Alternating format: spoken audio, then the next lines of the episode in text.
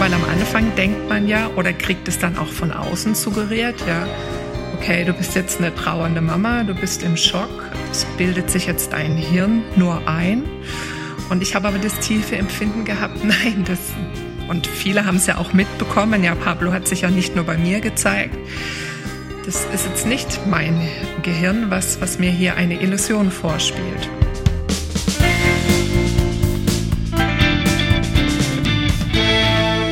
Herzlich willkommen im Nachtcafé-Podcast Das wahre Leben. Ich bin Michael Steinbrecher und ich spreche heute mit Miriam Winkler. Im Frühjahr 2019 kam ihr achtjähriger Sohn Pablo bei einem tragischen Unglück ums Leben. Er stürzte aus dem Fenster eines Kinderzimmers im ersten Stock.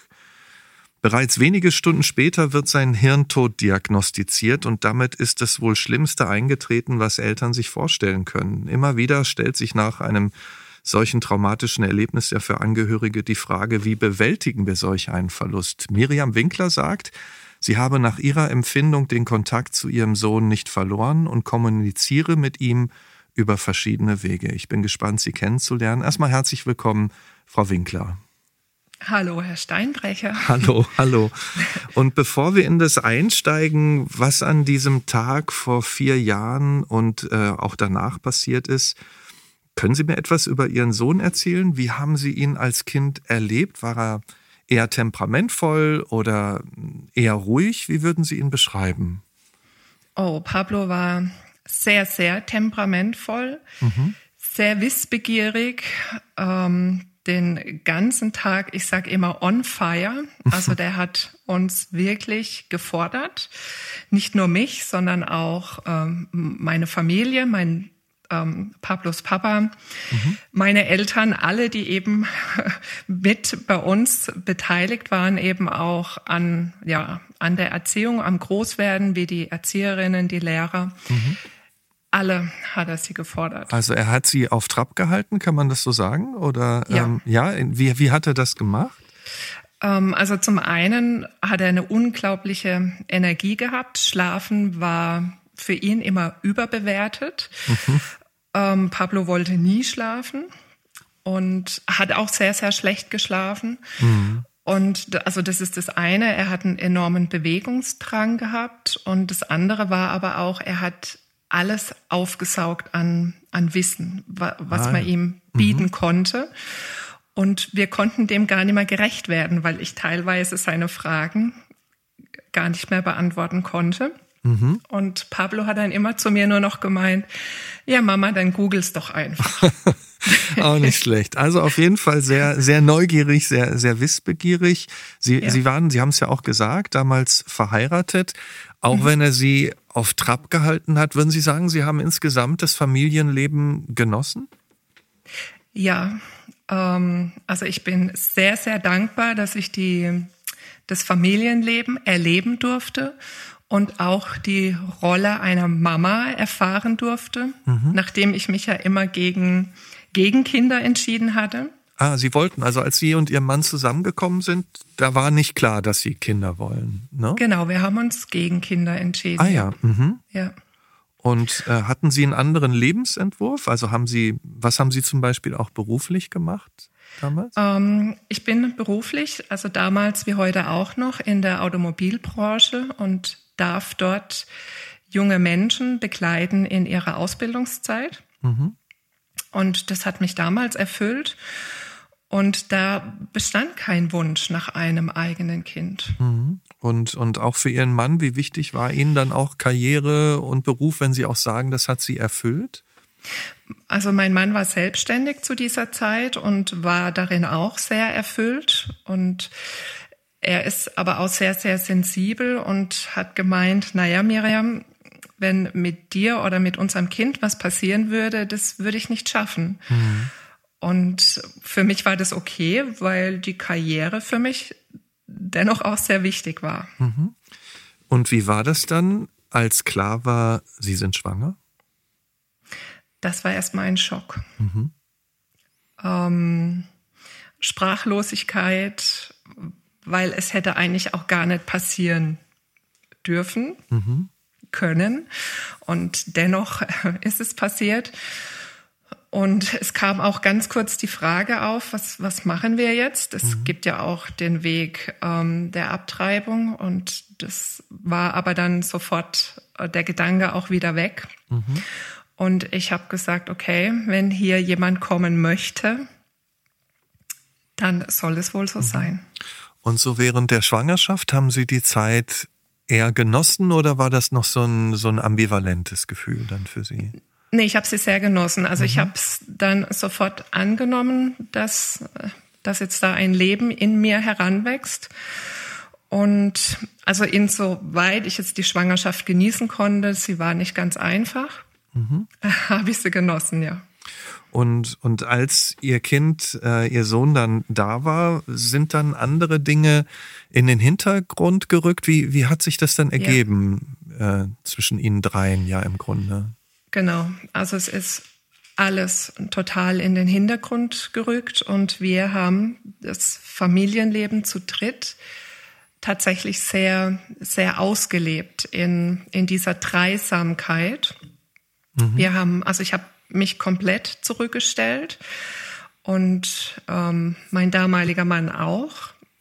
Und Pablo war Priorität eins. Also klar, in der ersten mhm. Zeit, ja, wenn, wenn die Kinder sowieso völlig auf die Eltern angewiesen sind, ist es ja normal. Ähm, wir haben sehr viel Zeit eben, also qualitativ hohe Zeit zu dritt verbracht, in dem wir auch sehr viel gelesen haben, Geschichten erzählt haben, in der Natur ganz viel mhm. unterwegs waren. Mhm.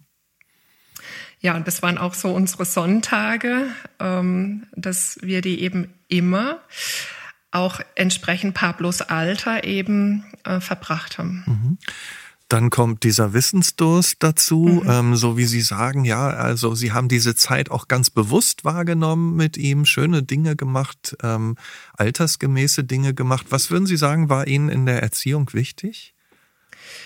Ähm, mir war immer ganz wichtig, Pablo als eigenständiges ähm, Wesen äh, zu sehen, auf Augenhöhe mhm.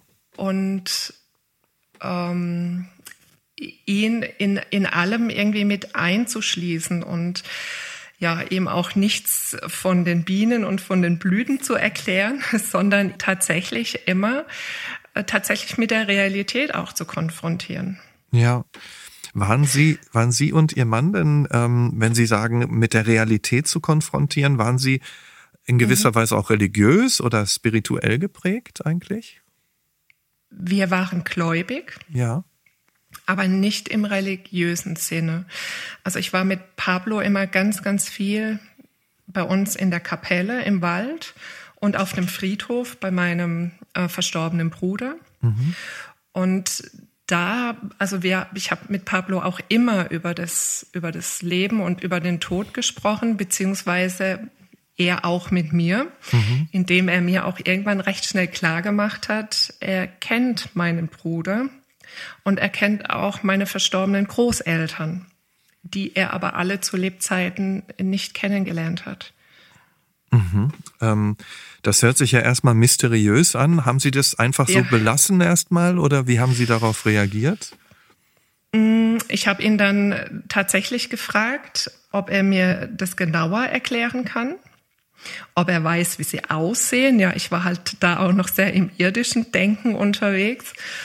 Und dann hat er gemeint, nein, Mama, ich kann dir das Aussehen nicht erklären, aber glaub mir, ich weiß ganz genau, wer Thorsten, mein Bruder, ist und ja, wer, wer die Oma Anna ist. Mhm. Und es kam immer sehr, sehr überzeugend von ihm herüber. Mhm.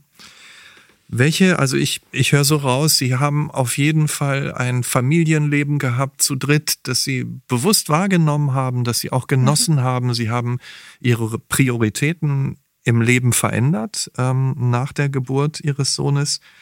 Welche Erinnerungen haben Sie dann an den Tag im Frühjahr vor vier Jahren? Was hat sich da nach Ihrer Erinnerung abgespielt? Also wir, mein damaliger Mann und Pablo und ich, wir waren oben bei uns in der Wohnung ja. und wir hatten Besuch. Pablos Cousine, die im gleichen Alter ist wie, wie Pablo, war da.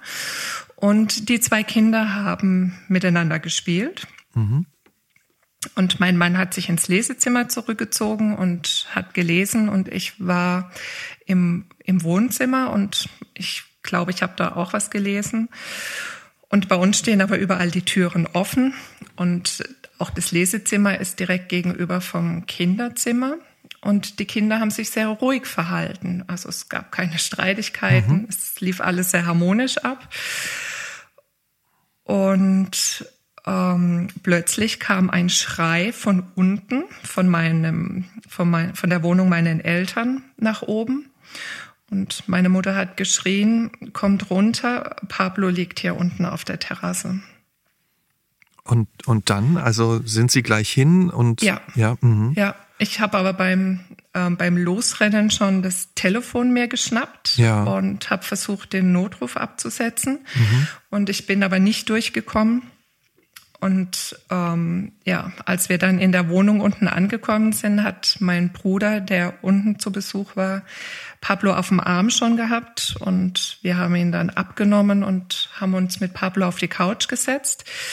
Und parallel war mein Vater schon am Telefon und hat mhm. den, den Notruf eben abgesetzt und uns angeleitet, ähm, was wir mit Pablo machen mhm. sollen. Hat er denn noch Reaktionen gezeigt? Ähm, Pablo hat äh, schwer geatmet und hat für mich noch einmal mich kurz angeschaut und hat dann die Augen zugemacht. Mhm. Und sechs Minuten später waren die Ersthelfer schon da. Und in dem Moment ähm, war jetzt auch für mich rückblickend, ist die Seele von Pablo rausgegangen. Mhm. Hat er medizinisch gesehen noch gelebt zu dem Zeitpunkt? Ja. Also Sie haben ihn noch mitgenommen wahrscheinlich dann genau. ne, ins Krankenhaus. Sind Sie dann mit Ihrem Mann gleich hinterher oder wie ist mhm. das gelaufen? Ja. Also Pablos Herz-Kreislauf-System war sehr stabil. Er wurde mhm. auch gleich medizinisch versorgt mhm. und ist dann mit dem Hubschrauber in die Uniklinik nach Würzburg geflogen worden. Mhm. Da durften wir, durfte keiner von uns mitfliegen. Und wir sind dann mit dem Auto hinterhergefahren und wir brauchen circa, ja, fast mhm. eine, eineinhalb Stunden vielleicht nach Würzburg. Mhm. Und wir sind selbst losgefahren tatsächlich. Puh, das stelle ich mir echt hart vor. Ähm, wie ging es Ihrem Sohn dann, als Sie im Krankenhaus angekommen sind? Mm, ich habe schon auf der Fahrt ähm, zu Pablos Papa gesagt, Pablo ist weg. Mhm. Und er wollte es nicht wahrhaben und hat gefragt, wie ich auf die Idee komme. Ja, Pablo ist ein Kämpfer. Und dann habe ich gesagt, ich spüre ihn nicht mehr. Mhm. Also diese Herzensverbindung, die man ja auch hat von, ja, zum Kind. Und wir sind dann dort angekommen in der Klinik und es kam dann auch recht schnell ein Arzt zu uns und der gemeint hat, Pablo ist gut versorgt medizinisch und sie sind aber noch in, in, in Untersuchungen. Ja, und es, es dauert noch eine Weile und ich weiß es nicht mehr, wie lange es gedauert hat, vielleicht eine Stunde. Und in diesem Zeitraum sind dann schon viele Familienmitglieder nachgefahren mhm. und auch meine Freundin und ja, haben mit uns gewartet und dann wurden wir von den Ärzten reingerufen. Sie kamen dann zu dritt und ja, haben, haben sich gegenüber von uns hingesetzt und uns ein CT-Bild ähm, auf den Tisch gelegt. Und in dem Moment habe ich schon zu meinem Mann wieder gesagt, lass ihn bitte gehen. Mhm. Und das war wirklich Funkstille dann. Und die Ärzte haben dann, irgendwann hat ein Arzt das Wort ergriffen und hat gemeint, was haben Sie gesagt? Ähm, und dann hat mein Mann darauf erwidert, ja, ja, meine Frau meint, ich solle Pablo gehen lassen, er ist nicht mehr hier. Und dann hat mich der Arzt gefragt, woher ich das weiß. Und dann habe ich gesagt, ich fühle es. Und dann hat er uns das CT-Bild erklärt und hat gesagt, ich, ähm, es stimmt, ähm, Pablo ist bereits hirntot. Mhm. Ähm, und er hätte das in, in seiner Praxis auch noch nie erlebt, dass es so schnell geht. Und es besteht auch nicht mehr die Möglichkeit einer Operation. Ja, genau. Und sie haben aber dann uns erklärt, dass äh, Pablo jetzt auf die Kinderintensivstation kommt und wir natürlich mit dürfen. Und für, für den Hirntod bedarf es in Deutschland eine zweite Untersuchung mhm. von, von einem unabhängigen Arzt. Und man ähm, kann sich da, wenn das, Kreisla das Kreislaufsystem stabil ist, maximal 72 Stunden Zeit lassen. Mhm. Und er würde uns gerne so lange die Zeit mit Pablo schenken, wie es Pablos Zustand auch zulässt. Und waren Sie dann bei ihm? Ja, mhm. äh, jede Minute. Wir durften dann, das war an einem Freitag, ähm, eben dann Freitagabends, als er dann auf der Intensivstation angekommen ist, zu ihm. Und wir sind ihm erst von der Seite gewichen, als er in die Organspende-OP gegangen ist, Sonntag nachts. Mhm. Konnten Sie denn Abschied nehmen von ja. ihm? Ja. Ja. Mhm.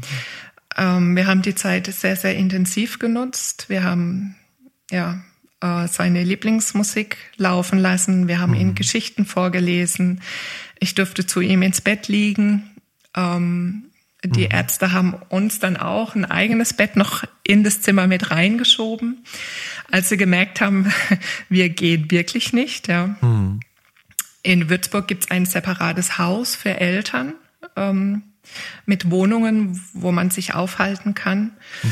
Das wurde uns auch angeboten, aber wir haben es vorgezogen, bei Pablo auf der Intensivstation zu bleiben.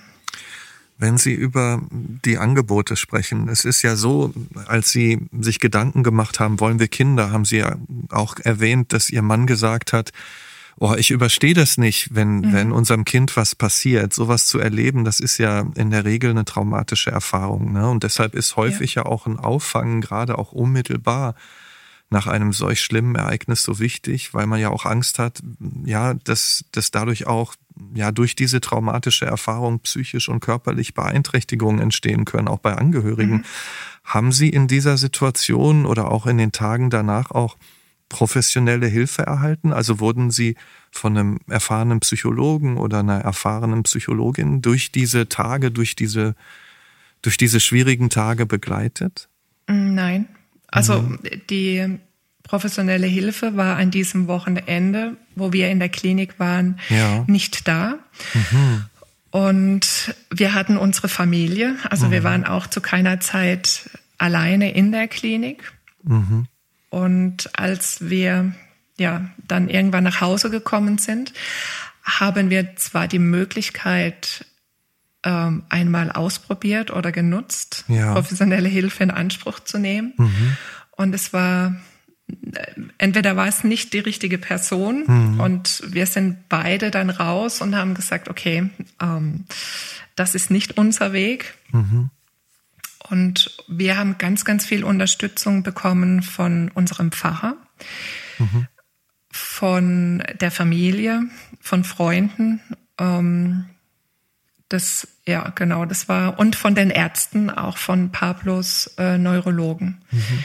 Der war ganz, ganz wichtig für uns und der hat sich über die, ja, fast drei Tage in der Klinik täglich ganz viel Zeit für uns genommen, um Gespräche mit uns zu führen. Und auch im Nachgang ähm, hatten wir ihn getroffen zweimal. Mhm. Und das war heilsam, ja. Mhm. Also Sie haben auch viel miteinander gesprochen, ja, wenn Sie sagen, die Familie ja. war da, der Pastor war da. Mhm. Nicht nur für sich allein getrauert, sondern auch die Gemeinschaft gehabt in dieser Situation.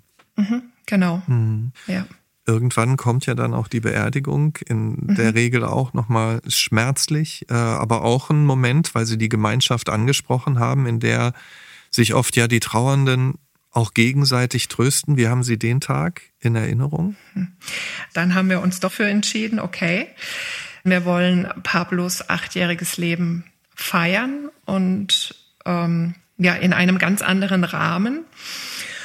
Und der Pfarrer hat uns das dann alles ermöglicht. Also wir haben dann ein Gemeindezentrum anmieten dürfen. Mhm. Und ähm, es war, wir haben Pablos Leben Revue passiert. Mhm. Mit ganz vielen Bildern. Die Kinder haben gesungen.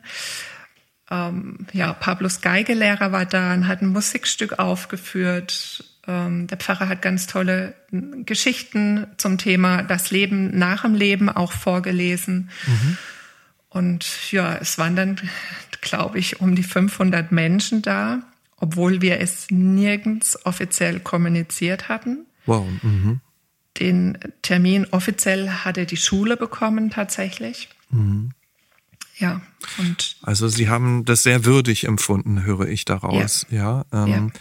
Jetzt ist es so, ich habe schon mit einigen Menschen gesprochen und habe auch selbst schon Verlust erlebt. Und mhm. oft kommen dann auch solche Fragen: Hätte ich gerade nach Unfällen oder ähnlichen Verlusten ähm, hätte ich was tun können? Also haben, haben Sie auch darüber nachgedacht und rekonstruiert, auch in den Tagen, in den Wochen danach, wie konnte das passieren? Wie konnte er aus dem Fenster stürzen? Hätte man noch irgendwas machen können? Ging, war das auch ein Thema? Ja. Ja. Ja. Mhm. Also das Thema war ganz stark bei meinem Mann. Ähm, er hat es versucht, auch wirklich rezukonstruieren und hat sich auf die Fensterbank gesetzt mhm. und hat geschaut, wie das alles möglich war. Ähm, Pablo hatte acht Jahre lang nie sein Fenster geöffnet mhm. und er kannte auch die Gefahren. Und was bei uns eben das, das große Thema war, Pablos Körper hatte keine Verletzungen. Ähm, er hatte weder Knochenbrüche, noch hat er irgendwie blaue Flecken gehabt noch lag er auf der Terrasse, als wäre er gestürzt, sondern er lag in Embryohaltung da. Mhm. Und wie gesagt, er hat sein Kopf hatte auch keine Verletzungen. Ähm, und das war eigentlich eher die größere Frage. Wie mhm. ist das möglich? Mhm. Und wenn Sie sagen, dieses Rekonstruieren, ähm, Sie haben ja, glaube ich, auch gesagt, die Nichte, Ihre Nichte war mit im Zimmer. Mhm. Ne? Konnte sie denn mhm. noch sagen, was passiert ist? Konnte sie da aufklären? Oder? Die Nichte hat gemeint, ähm, der war plötzlich weg. Mhm. Und sie hat es nicht gesehen. Und auch mein Vater, der unten im Garten ja auch war zu dem Zeitpunkt, der hat auch nichts gesehen und nichts gehört. Mhm. Ich habe ich hab auch am Anfang gesagt, dass ähm, Sie nach Ihrer Empfindung den Kontakt zu Ihrem Sohn nicht verloren haben. Ähm, mhm. Was heißt das nach Ihrem Empfinden dann? Also haben Sie irgendwann dann auch das Gefühl gehabt, ja, ich stehe da in irgendeiner Verbindung mit ja. ihm? Ja? Sofort. In, in, also, was heißt sofort? Mhm. Also jetzt im Nachgang rückreflektiert stand ich sofort, als äh, wir Pablos Körper von meinem Bruder übernommen hatten und ich gespürt habe, jetzt, ähm, jetzt hat sich hier was verändert. Und ich weiß nicht, vielleicht, wenn, ja, das passiert ja oft auch im Sterbeprozess, wenn manche Menschen eben Sterbende begleiten. Es ist ein ganz, ganz heiliger Moment, wenn die Seele den Körper verlässt. Und das, ich kann das nicht in Worte fassen, was da passiert ist es war so eine, ein Frieden und, und eine Ruhe plötzlich da. Ähm, und ab da hatte ich schon das Gefühl, dass ich Eingebungen bekomme, ähm, ja, die ja entweder nur von Pablo sein konnten oder mhm. ja. Erzählen Sie mal, was, also was waren das äh, für Eingebungen, die Sie da empfunden haben nach Ihrer Wahrnehmung? Also schon das Gefühl, ne, dass, dass er nicht mehr mit dem Körper verbunden ist mhm. und trotzdem ähm, auch in der ganzen Krankenhauszeit habe ich ihn wahrgenommen und ähm, gespürt, dass, dass er da ist, also um uns herum ist, aber nicht im Körper. Mhm. Und ich habe im Krankenhaus die erste Eingebung bekommen von meinem verstorbenen Arbeitskollegen, ähm, der zu mir gesagt hat, Miriam, du musst einen anderen Weg der Trauerverarbeitung gehen, sonst wirst du das nicht schaffen. Mhm. Und dann war ich überrascht, wo die Stimme plötzlich herkam. Also in meinem Kopf. Ja. Und ähm, Pablo kam auf ähnliche Art und Weise. Also er kam in einem Art Einschlafzustand oder Aufwachzustand zu mir und ähm, hat mich in den Arm genommen und hat gesagt, Mama, geh deinen Weg. Mhm. Nimm aber einen anderen, also nicht den gewöhnlichen Weg der, des Trauerprozesses. Und ähm, ja, das waren so die ersten Anzeichen und ähm, von außen kam dann auch meine Nichte, die gesagt hat, sie hat Pablo wahrgenommen. Ähm, er hat ihre Hand gehalten und die Hand ist auch ganz warm geworden und hat ähm, gepitzelt. Und sie hat auch seine Stimme gehört. Und so kamen immer mehr Menschen auch auf uns zu, auch Schulkameraden, die Pablo gesehen haben. Bei Kindern ist ja der Kanal noch offener wie bei uns Erwachsenen. Und dann gingen auch schon die ersten Phänomene los, dass die Lichter geflackert haben, dass der Fernseher einfach anging, dass die Siri auf dem Handy gesprochen hat, dass er da sei, dass er nicht weg ist. Und ähm, ja, das und, ging dann über Autophänomene.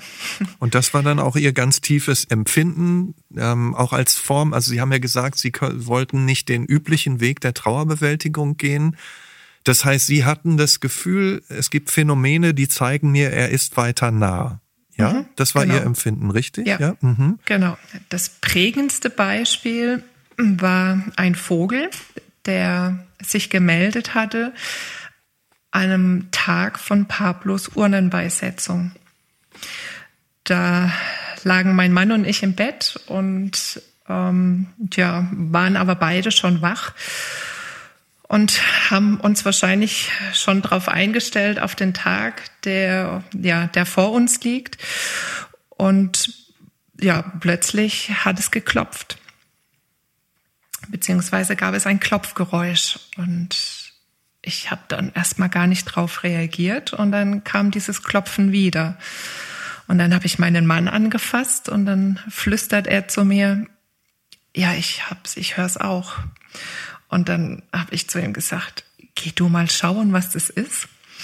Und ich muss sagen, es war eine total prickelnde Atmosphäre. Also es war irgendwie angespannt und ähm, jetzt habe ich ja bis dahin schon, ich glaube, äh, 17, 18 Jahre auch in, in, in der Wohnung gelebt und dieses Geräusch gab es noch nie.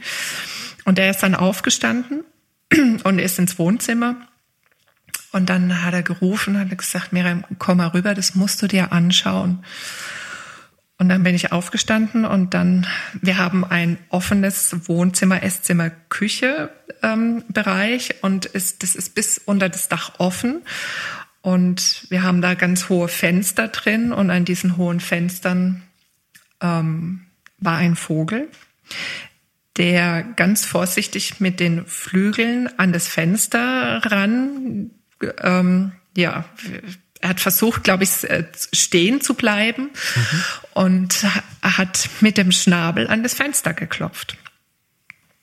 Und ähm, ich habe ganz intuitiv angefangen, in Gedanken mit diesem Vogel zu kommunizieren und habe dann gesagt, okay, Pablo, ähm, wenn das von dir ein Zeichen ist, dann ähm, lass den Vogel nachher noch mal kommen, wenn meine Eltern zum Frühstücken da sind. Und der Vogel flog dann weg. Und ich weiß es nicht mehr, vielleicht eine halbe Stunde später saßen meine Eltern mit am Frühstückstisch. Und der Vogel kam wieder angeflogen, ganz vorsichtig. Also nicht, nicht ran an das Fenster geflogen, ja, sondern wirklich hat sich ganz vorsichtig gehalten vor dem Fenster und hat wieder mit dem, mit dem Schnabel rangeklopft. Und dann bin ich auf die Suche gegangen. Ja. Also ich würde mich dann als Suchende bezeichnen. Ja. Und habe nachgeforscht, ob es mehreren Menschen so geht und habe gegoogelt und habe natürlich dann auch ganz, ganz viele Bücher gefunden. Ich habe mir Interviews auf YouTube angehört und wurde in all dem bestätigt, was ich selber fühle und was ich wahrnehme. Mhm. Weil am Anfang denkt man ja oder kriegt es dann auch von außen suggeriert, ja, okay, du bist jetzt eine trauernde Mama, du bist im Schock, ähm, das bildet sich jetzt dein Hirn nur ein. Und ich habe aber das tiefe Empfinden gehabt, nein, das, und viele haben es ja auch mitbekommen, ja, Pablo hat sich ja nicht nur bei mir gezeigt, das ist jetzt nicht mein Gehirn, was, mhm. was mir hier eine Illusion vorspielt. Sie haben ja dann sieben Monate nach Pablos Tod auch einen Kontakt bei einem Medium gemacht. Warum? Mhm. Was, was haben Sie sich davon erhofft? Ähm, ich wollte Beweise dafür haben, dass Pablo tatsächlich noch da ist. Und ein Medium möchte ja auch vorab keinerlei Informationen haben. Also weder über, ich nenne es jetzt mal, über den Klient, der kommt, noch über den Verstorbenen. Und ähm, das war für mich, also dieser Jenseitskontakt bei diesem Medium hat mir gezeigt, dass Pablo da ist. Wie hat, wie hatten Sie die Empfindung? Also wie, wie, wie hat sich das für Sie gezeigt?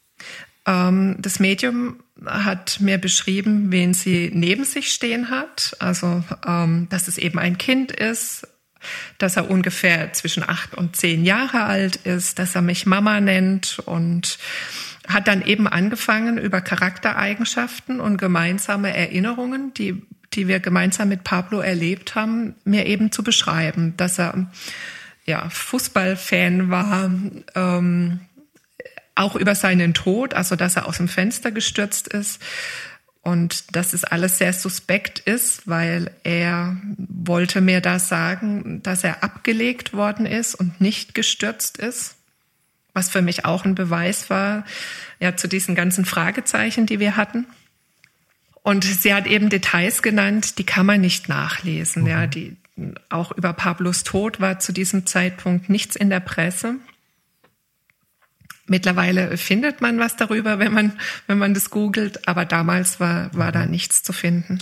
Also wenn Sie über den Beweis sprechen, dann, dann meinen Sie wahrscheinlich auch diese Bestätigung der inneren Gewissheit, was Sie empfinden, weil mhm. der wissenschaftliche Beweis, das ist ja nochmal eine ganz andere Diskussion, ne? ähm, dass es so intersubjektiv nachvollziehbar ist. Aber mir geht's auch nochmal mhm. um was anderes. Ähm, Sie haben davon gesprochen, dass Sie nicht den üblichen Weg der Trauerbewältigung äh, gehen wollten. Ne? Ähm, mhm. Es gibt ja Menschen, auch Therapeuten, die sagen, viele Menschen durchlaufen bestimmte Trauerphasen, ne, um nach solch einem traumatischen Erlebnis auch weiterleben zu können überhaupt. Ne? Das ja. können Gefühle sein, was weiß ich, Verzweiflung, Niedergeschlagenheit, Schmerz, Angst, Schuldgefühle, mhm. Verlust von Freude, auch, auch Einsamkeit, Gedanken an den Toten, die immer mhm. wiederkehren, vielleicht auch mal bedrohlich sind. Und diese Gefühle zu durchlaufen, hilft uns dann irgendwann auch Abschied zu nehmen.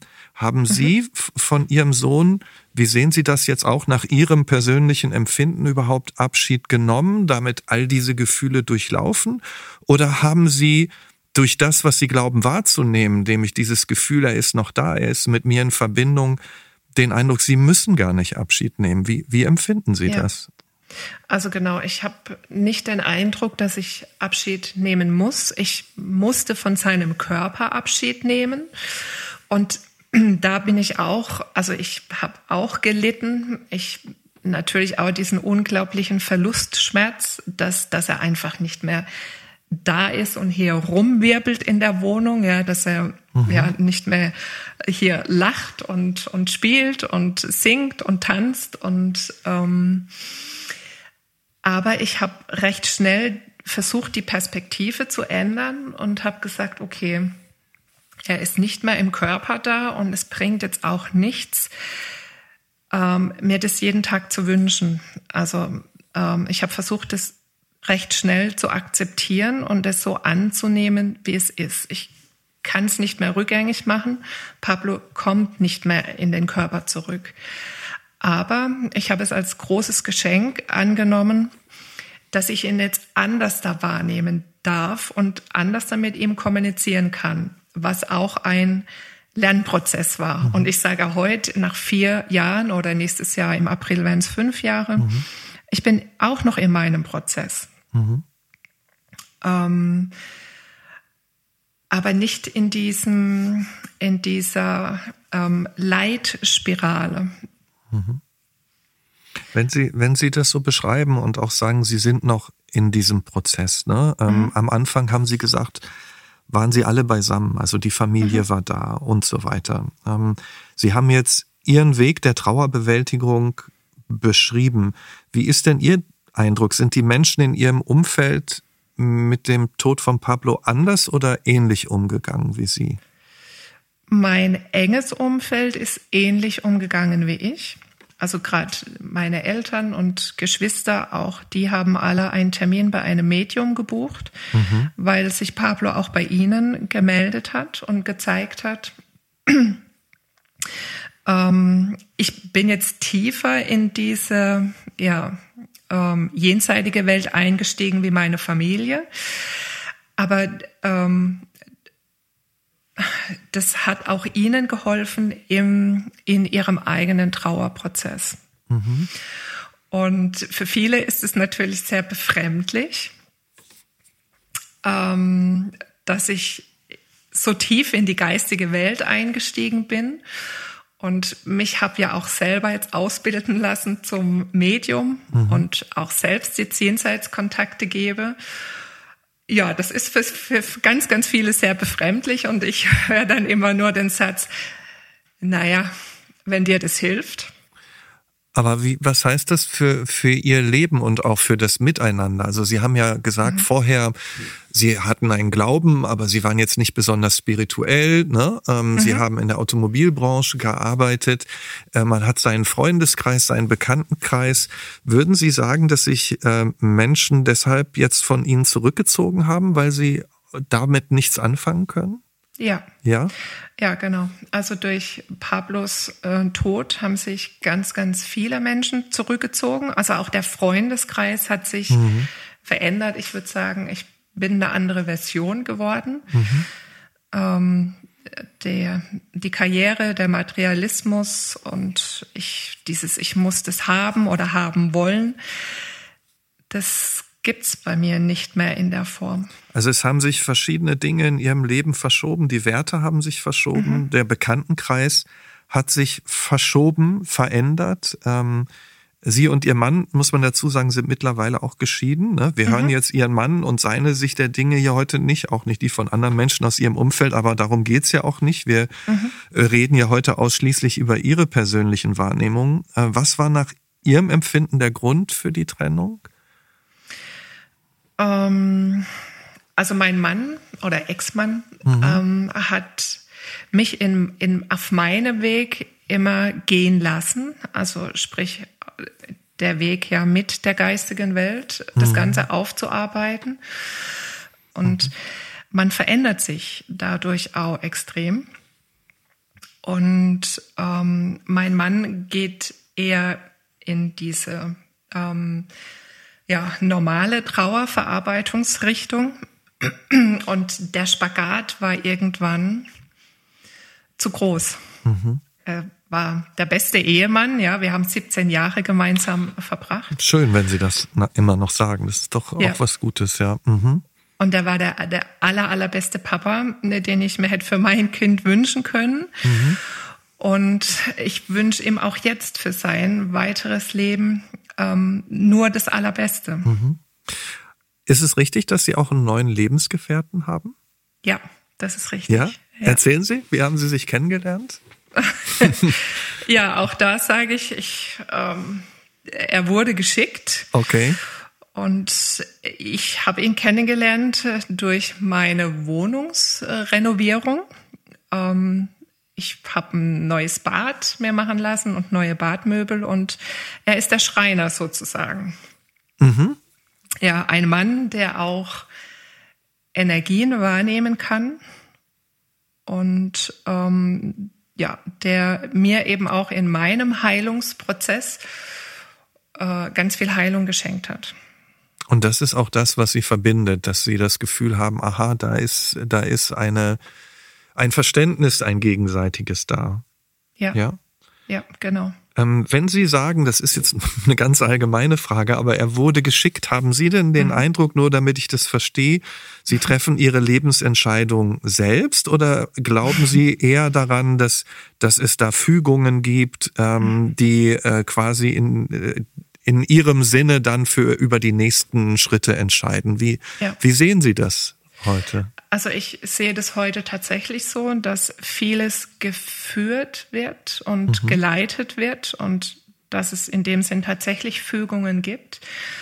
Ähm, aber die Entscheidung treffen treffe ich letztendlich noch selbst. Ja, also Sie sind weiter selbstbestimmt und, und entscheiden über Ihre ja. Schritte. Mhm. Ich fühlte mich schon sehr fremdbestimmt die ersten Jahre, nachdem Pablo gegangen ist. Mhm Ähm, mittlerweile habe ich, habe ich wieder ein bisschen mehr Verantwortung für mich selber übernommen, beziehungsweise ich, ich ähm, sage dann auch, okay, der Impuls oder das, was ihr mir jetzt schickt, ist okay. Ich werde mir das anschauen oder ich werde da mal reinfühlen, aber ich treffe die Entscheidung. Mhm.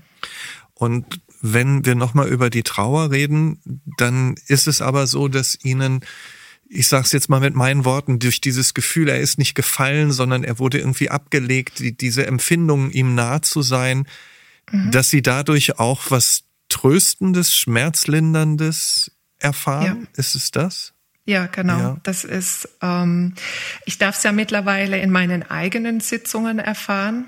Ähm, und das was es für eine Heilung mit sich bringt, wenn die Hinterbliebenen tatsächlich ähm, durch die Beweise, die ich ihnen durchgebe, ja, feststellen, okay, mein Verstorbener ist nicht verloren, ähm, er ist noch da. Und die Heilung, die da fließt, die ist unglaublich und erfüllt mich ja immer wieder mit, mit Demut. Also es kann tatsächlich im Trauerprozess unterstützen.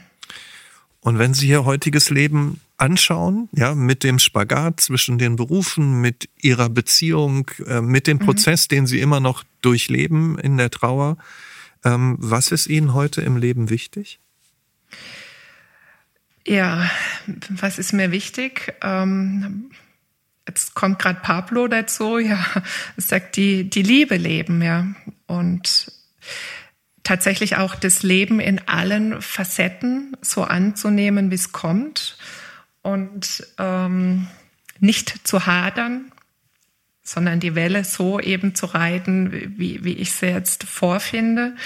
Viel Zeit, also ich habe nicht viel Zeit, aber die Zeit, die mir bleibt, mit der Familie zu verbringen, mit meinem neuen Partner zu verbringen, viele gute Gespräche führen, ähm, ja, schöne Lebensmomente einzusammeln, das ist mir wichtig. Vielen Dank, Frau Winkler, dass Sie sich die Zeit genommen haben, über Ihre ganz persönlichen Empfindungen so offen zu sprechen. Vielen Dank nochmal. Ich danke Ihnen. Und vielen Dank auch an Sie fürs Zuhören. Wenn Ihnen dieser Podcast gefällt, dann können Sie gerne mit Freundinnen und Freunden darüber reden und ihn weiterempfehlen. Und wenn Sie sich für mehr Familienthemen interessieren, dann empfehlen wir Ihnen den Podcast Eltern ohne Filter. Das ist ein Podcast mit ehrlichen Gesprächen übers Elternsein. Die Gastgeber treffen jede Woche verschiedene Familien und lassen sich ihre Geschichten erzählen. Den Eltern ohne Filter Podcast finden Sie in der ARD Audiothek und überall, wo es Podcasts gibt. Bis in zwei Wochen hier im Nachtcafé Podcast Das wahre Leben. Ich bin Michael Steinbrecher. Wir hören uns.